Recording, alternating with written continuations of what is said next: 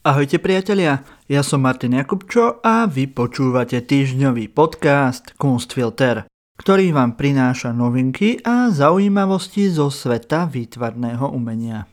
Dnes si predstavíme nový objav starodávnej maľby pavúka v Peru aj publikáciu k medzinárodnému projektu Eastern Sugar.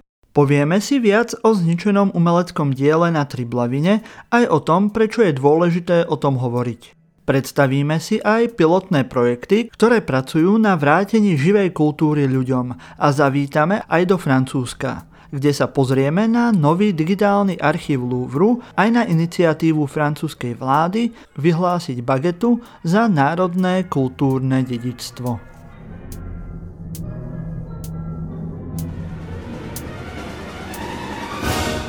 V severnej časti provincie Virú na severe Peru asi 500 km severne od hlavného mesta Lima sa nachádza starodávny chrámový komplex. Asi 60% tohto komplexu bolo zničených miestnymi poľnohospodármi avokáda a cukrovej trstiny, keď pomocou ťažkej techniky obrábali nové polia.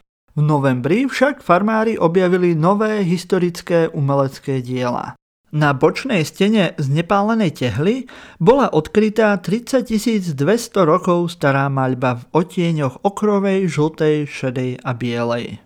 Archeológovia predpokladajú, že zobrazuje pavučieho boha s nožom. Chrám bol pravdepodobne zasvetený vodným božstvám, keďže sa nachádzal v blízkosti rieky. Archeológ Regulo Franco Jordán pre peruánske noviny La Repubblica povedal, že táto jaskyňa bola pred tisíckami rokov veľkým obradným centrom. Pavúk vo svetini je spájaný s vodou a bol neuveriteľne dôležitým zvieraťom v predhispánskych kultúrach, ktoré žili podľa slávnostného kalendára. Chordán sa k tomuto objavu dostal naozaj náhodou. K objavu ho zavolal jeden z jeho priateľov, ktorý sa zasa poznal s jedným z rolníkov, ktorí objav našli. Keď som dorazil, bol som prekvapený, že som videl pôsobivú fasádu s geometrickými obrazcami, povedal pre peruánsku spravodajskú agentúru. Svetiňa bola pravdepodobne dielom predkolumbijskej kultúry Kupisnik, ktorá žila na severnom pobreží Peru pred viac ako 3000 rokmi. Minulý piatok informovala Parížská galéria Louvre, že pre verejnosť bezplatne sprístupnila online takmer pol milióna predmetov zo svojej zbierky. V rámci významnej modernizácie svojej prítomnosti v online svete vytvorilo najnavštevovanejšie múzeum na svete novú databázu s približne 482 tisíc umeleckými predmetmi. Adresu na túto databázu nájdete v popise tohto podcastu. Viac ako tri štvrtiny diel z tejto digitálnej zbierky sú doplnené podrobnými informáciami a viacerými fotografiami. Deje sa tak po viac ako roku lockdownu, ktorý spôsobil obrovský boom v počte návštev webovej stránky galérie. Kvôli nemu musela byť stránka galérie už viackrát upravovaná a menená. Je to krok, ktorý sa zvyčajne pripravuje aj niekoľko rokov, s cieľom slúžiť širokej verejnosti, ako aj výskumným pracovníkom. Uviedol riaditeľ Louvre Jean-Luc Martinez. Nová databáza obsahuje nielen predmety, ktoré sú verejne vystavené v múzeu, ale aj tie, ktoré sú uskladnené v depozitári v severozápadnom Francúzsku v Lévine. Súčasťou platformy je tiež aj Muzeum de la Croix, ako aj sochy zo susedných záhrad Tulerí. Zaujímavosťou je, že súčasťou digitálnej zbierky boli aj diela z Nemecka z konca vojny v roku 1945, ktoré čakajú na vrátenie rodinám, ktorým boli odsudzené. Túto iniciatívu Louvru sme spomenuli aj v minulom diele Kunstfiltra. Louvre začiatkom mesiaca oznámilo, že zintenzívni svoje úsilie pri navracaní predmetov, ktoré nacistický režim vyplienil zo židovských rodín. Martinez odhadol, že sa to týka približne 1% portrétov v zbierkach. Louvre nemá čo skrývať a reputačné riziko je obrovské, uviedol počas tlačovej konferencie. Keď budú ďalšie generácie chcieť vedieť, odkiaľ tieto zbierky pochádzajú, ako budeme reagovať? Musíme vykonať historickú prácu a zistiť všetky fakty. Okrem tlačovej konferencie Galérie Louvre sa minulý piatok vo Francúzsku konalo aj ďalšie zaujímavé vyhlásenie. Francúzsko sa totiž rozhodlo, že začne proces na uznanie bagety ako svojho nehmotného kultúrneho dedictva zozname UNESCO. Francúzska vláda tak žiada o uznanie symbolu, ktorý považujú za jeden zo svojich najdôležitejších. Podľa dátovej stránky Planetoscope sa vo Francúzsku ročne skonzumuje asi 10 miliard bagiet, čo predstavuje asi 320 bagiet každú sekundu. Aj počas prvej vlny pandémie, počas najtvrdšieho lockdownu, boli vo Francúzsku otvorené všetky pekárne ako nevyhnutná súčasť života a bagety boli najčastejšie kupovaným pečivom. Vo vyhlásení Ministerstva kultúry sa uvádza, že Zapísanie tohto prvku našej kultúry by umožnilo oceniť, že táto potravinová prax, ktorá je súčasťou nášho každodenného života, zdieľaná veľkou väčšinou a často považovaná za samozrejmosť, predstavuje samotné kultúrne dedičstvo. Okrem toho však ministerstvo upriamilo pozornosť ľudí aj na trvalý pokles bulanžérií čiže typických pekární, ktoré pečú iba bagety podľa tradičnej receptúry po celej krajine. Chýbať začínajú najmä vo vidieckých oblastiach. V roku 1970 bolo 55 tisíc remeselných pekární, teda jedna pekáreň pre 790 obyvateľov, pričom dnes ich je len 35 tisíc, čiže jedna pekáreň na 2000 obyvateľov, uvádza sa v správe. Svoje oficiálne meno dostala bageta už v roku 1930, keď nový zákon stanovil jej minimálnu hmotnosť, čiže 80 gramov a maximálnu dĺžku 40 cm. Jej, histó- jej história však nie je napriek jej obľúbenosti úplne istá. Niektorí hovoria, že dlhé bochníky boli bežné už v 18. storočí. Iný vznik bagety spájajú so zavedením parných rúr od rakúskeho pekára Augusta Canga v 30. rokoch 20. storočia. Populárnou povesťou je, že bagetu vymyslel Napoleon, ktorý mal nariadiť, aby sa chlieb pripravoval v tenkých tyčinkách, ktoré mohli vojaci ľahšie prenášať. Iný odkaz spája bagety s výstavbou parížského metra na konci 19. storočia a s myšlienkou, že bagety sa dajú ľahšie trhať a zdieľať, aby sa zabránilo hádkam medzi robotníkmi a potrebe nožov na pracovisku. Štatút nehmotného dedictva UNESCO musí zahrňať konkrétnu komunitu, ktorá sa s dedictvom spája. Tohtoročný zoznam obsahuje napríklad aj saunovú kultúru vo Fínsku, Lampiónový festival v Južnej Kóreji a súťaž v kosení trávy v Bosne a Hercegovine. UNESCO svoje rozhodnutie o zápise bagiet vyhlási koncom roka 2022. Kultúrny život v Berlíne, hlavnom meste Nemecka, sa kvôli pandémii koronavírusu zastavil tak, ako všade vo svete. Nemecko však prišlo s pilotným programom testovania pred kultúrnym podujatím, ktoré by mohlo pomôcť obnove kultúry. Začiatkom minulého týždňa dalo berlínske divadlo Berliner Ensemble do predaja 350 lístkov na jedno predstavenie.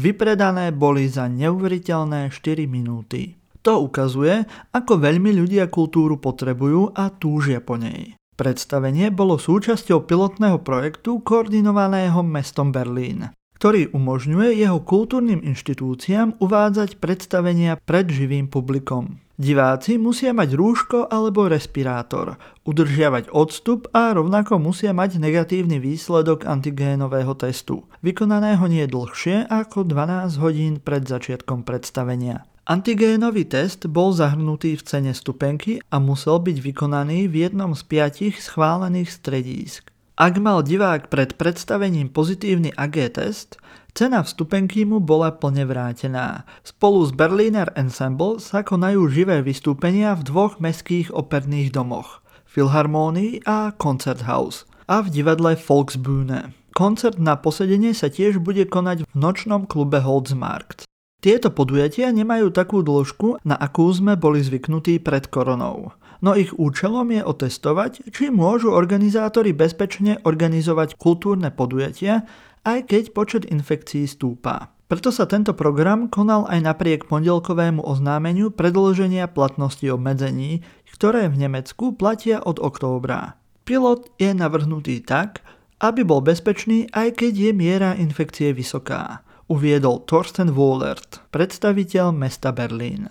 Výsledky tohto experimentu sa očakávajú v polovici apríla. Nemecko však nie je jediným európskym štátom, ktorý sa podujal na obnovenie kultúry. Ostatné európske národy vedú vlastné skúšky. V tomto mesiaci sa v Holandsku konalo niekoľko koncertov popovej a tanečnej hudby s názvom Back to Life, na ktorých sa zúčastnilo až 1500 testovaných účastníkov.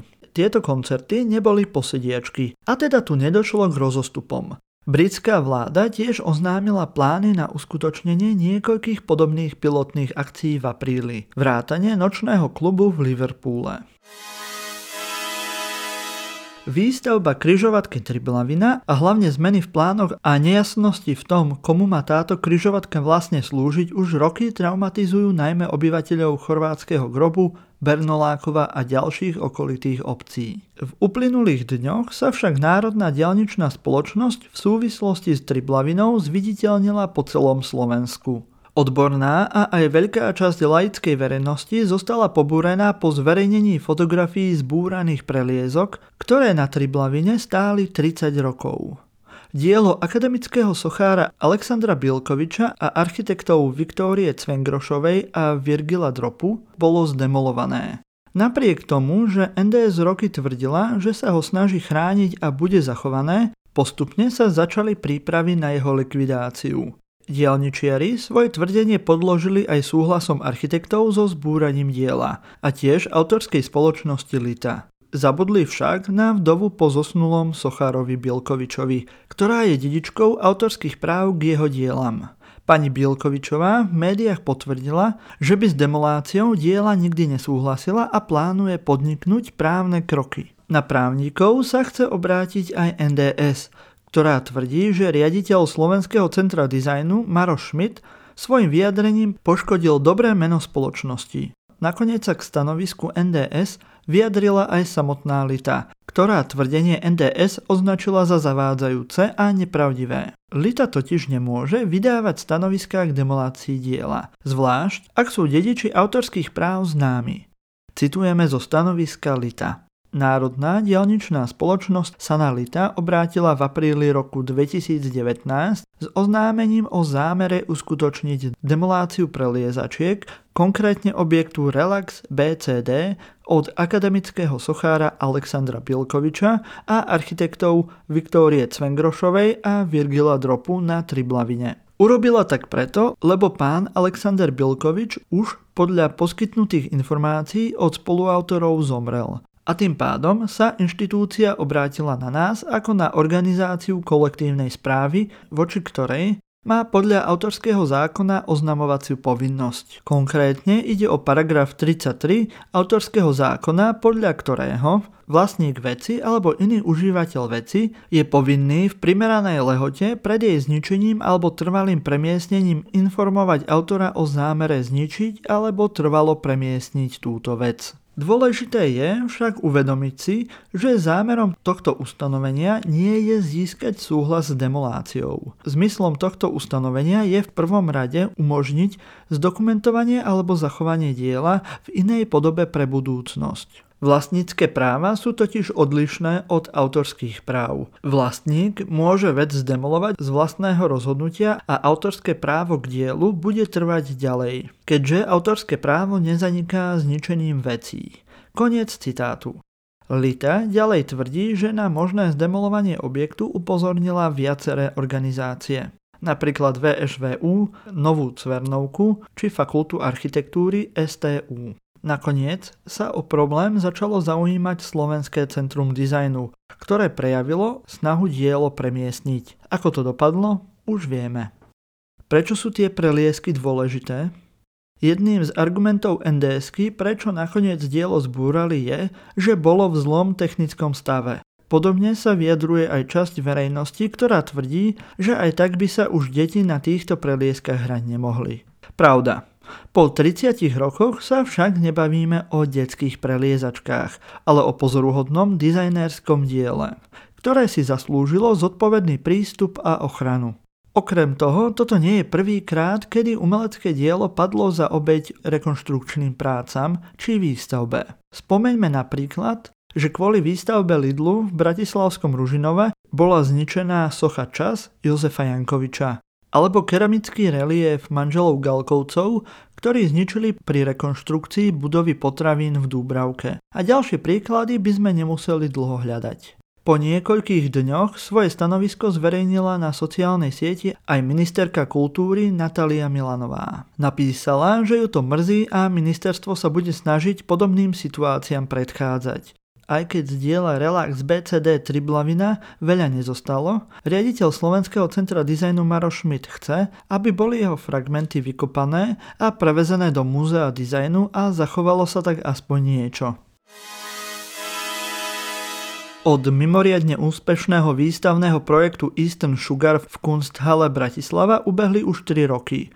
Výstavba spojená s výskumom a tvorivou aktivitou, keď si návštevníci vyrábali vlastné cukrové homole, bola nielen umeleckým projektom, ale aj sociálno-ekonomickým výskumom, ktorý poukazuje na dôsledok transformácie ekonomiky v postsocialistickej krajine. Eastern Sugar však neskončil. Okrem 300-stranovej publikácie, ktorú vydala Slovenská národná galéria, prebieha od roku 2019 do konca októbra tohto roku medzinárodný projekt, ktorý okrem vydania knihy zahrania aj kolaboratívnu kurátorskú prax vznik nových diel, medzioborový výskum a vzdelávacie programy so zameraním na zapojenie publika.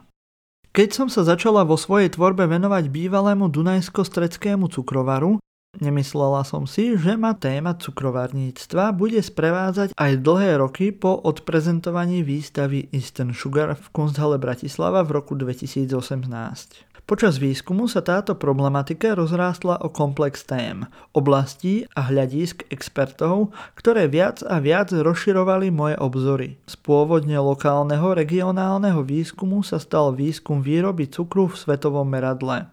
Podľa odborníkov totiž práve cukor ako prvá kapitalistická komodita v priebehu posledných storočí výrazne ovplyvnil vývoj viacerých kontinentov a zapríčinil mnohé ľudské a ekologické katastrofy. V knihe Ilona Nemet Eastern Sugar sa na jednej strane prostredníctvom príspevkov zahraničných expertov snažíme venovať pozornosť širším sociálnym, ekonomickým a environmentálnym otázkam spätým s cukrovarníctvom, na strane druhej našimi príspevkami, vizuálnymi esejami a umeleckými intervenciami prispieť k začleneniu bohatého a poučného príbehu stredoeurópskeho cukrovarníctva na globálnu mapu príbehu o cukre. Približuje Ilona Nemet, umelecká riaditeľka projektu Eastern Sugar. Publikácia vyšla v anglickom jazyku a je možné zakúpiť si ju v knihkupectve SNG a v e-shope. Ešte tu máme pre vás niekoľko pozvánok na výstavy a udalosti, ktoré sa uskutočnia v online priestore. V útorok 30. marca si môžete o 18. hodine na Facebooku Transit.sk pozrieť online performance Martina Toldy Altruism of Kundschaft z cyklu Extensive Situation k výstave Experiment. Po performance bude o 18.30 nasledovať diskusia s vystavujúcimi umelcami s Katarínou Hládekovou, Zuzanou Husárovou, Katarínou Karafovou, s Martinom Toldy a Miroslavom Tótom. Moderuje kurátor Jan Kralovič. O 19.00 na Facebooku kultúrneho strediska Mali Berlin si môžete pozrieť online prednášku Tomáša Džadoňa Raz, toto všetko bude vaše z cyklu Raster Online v stredu 31. marca Bratislavská Gandhi Gallery na svojom webe sprístupní online výstavu Pavliny Fichta Čiernej a Spanishment v spolupráci s Klódom Johanom Čiernym. Vo štvrtok 1. apríla môžete sledovať na Facebooku GT inštitútu v Bratislave o 18. hodine online prednášku z cyklu Boys Will Be Boys od Lucie G. Stach Zrkadlo v zrkadle k autorským utópiám a intermediálnym stratégiám konceptuálneho a akčného umenia na Slovensku. V Trnavskej galérii Výklad o 18.00 sprístupnia inštaláciu Jan Kostá projekt Physical. Pokiaľ chcete viac takýchto pozvánok a informácií o udalostiach zo sveta slovenského a tiež aj českého výtvarného umenia, Prihláste sa na odber newsletteru časopisu Flashart na ich stránke www.flashart.cz. Pokiaľ ste tak ešte neurobili, môžete si vypočuť taktiež aj rozhovor s výtvarníkom Jurajom Gáborom o projekte vyplňania sféry v novej synagóge v Žiline. Diel nájdete taktiež aj vo feede podcastu Silný výber, ktorý môžete počúvať rovnako ako aj tento podcast Kunstfilter na ktorejkoľvek vašej obľúbenej podcastovej aplikácii. Budeme radi, ak nám zanecháte hodnotenie na Apple podcastoch alebo budete sledovať náš Instagram. Prípadne, ak si dáte do sledovania Facebookovú stránku Silný výber. Počúvali ste týždňový podcast o výtvarnom umení Kunstfilter, ktorý pre vás pripravili Luisa Paliusová, Kristýna Slezáková a ja, Martin Jakubčo.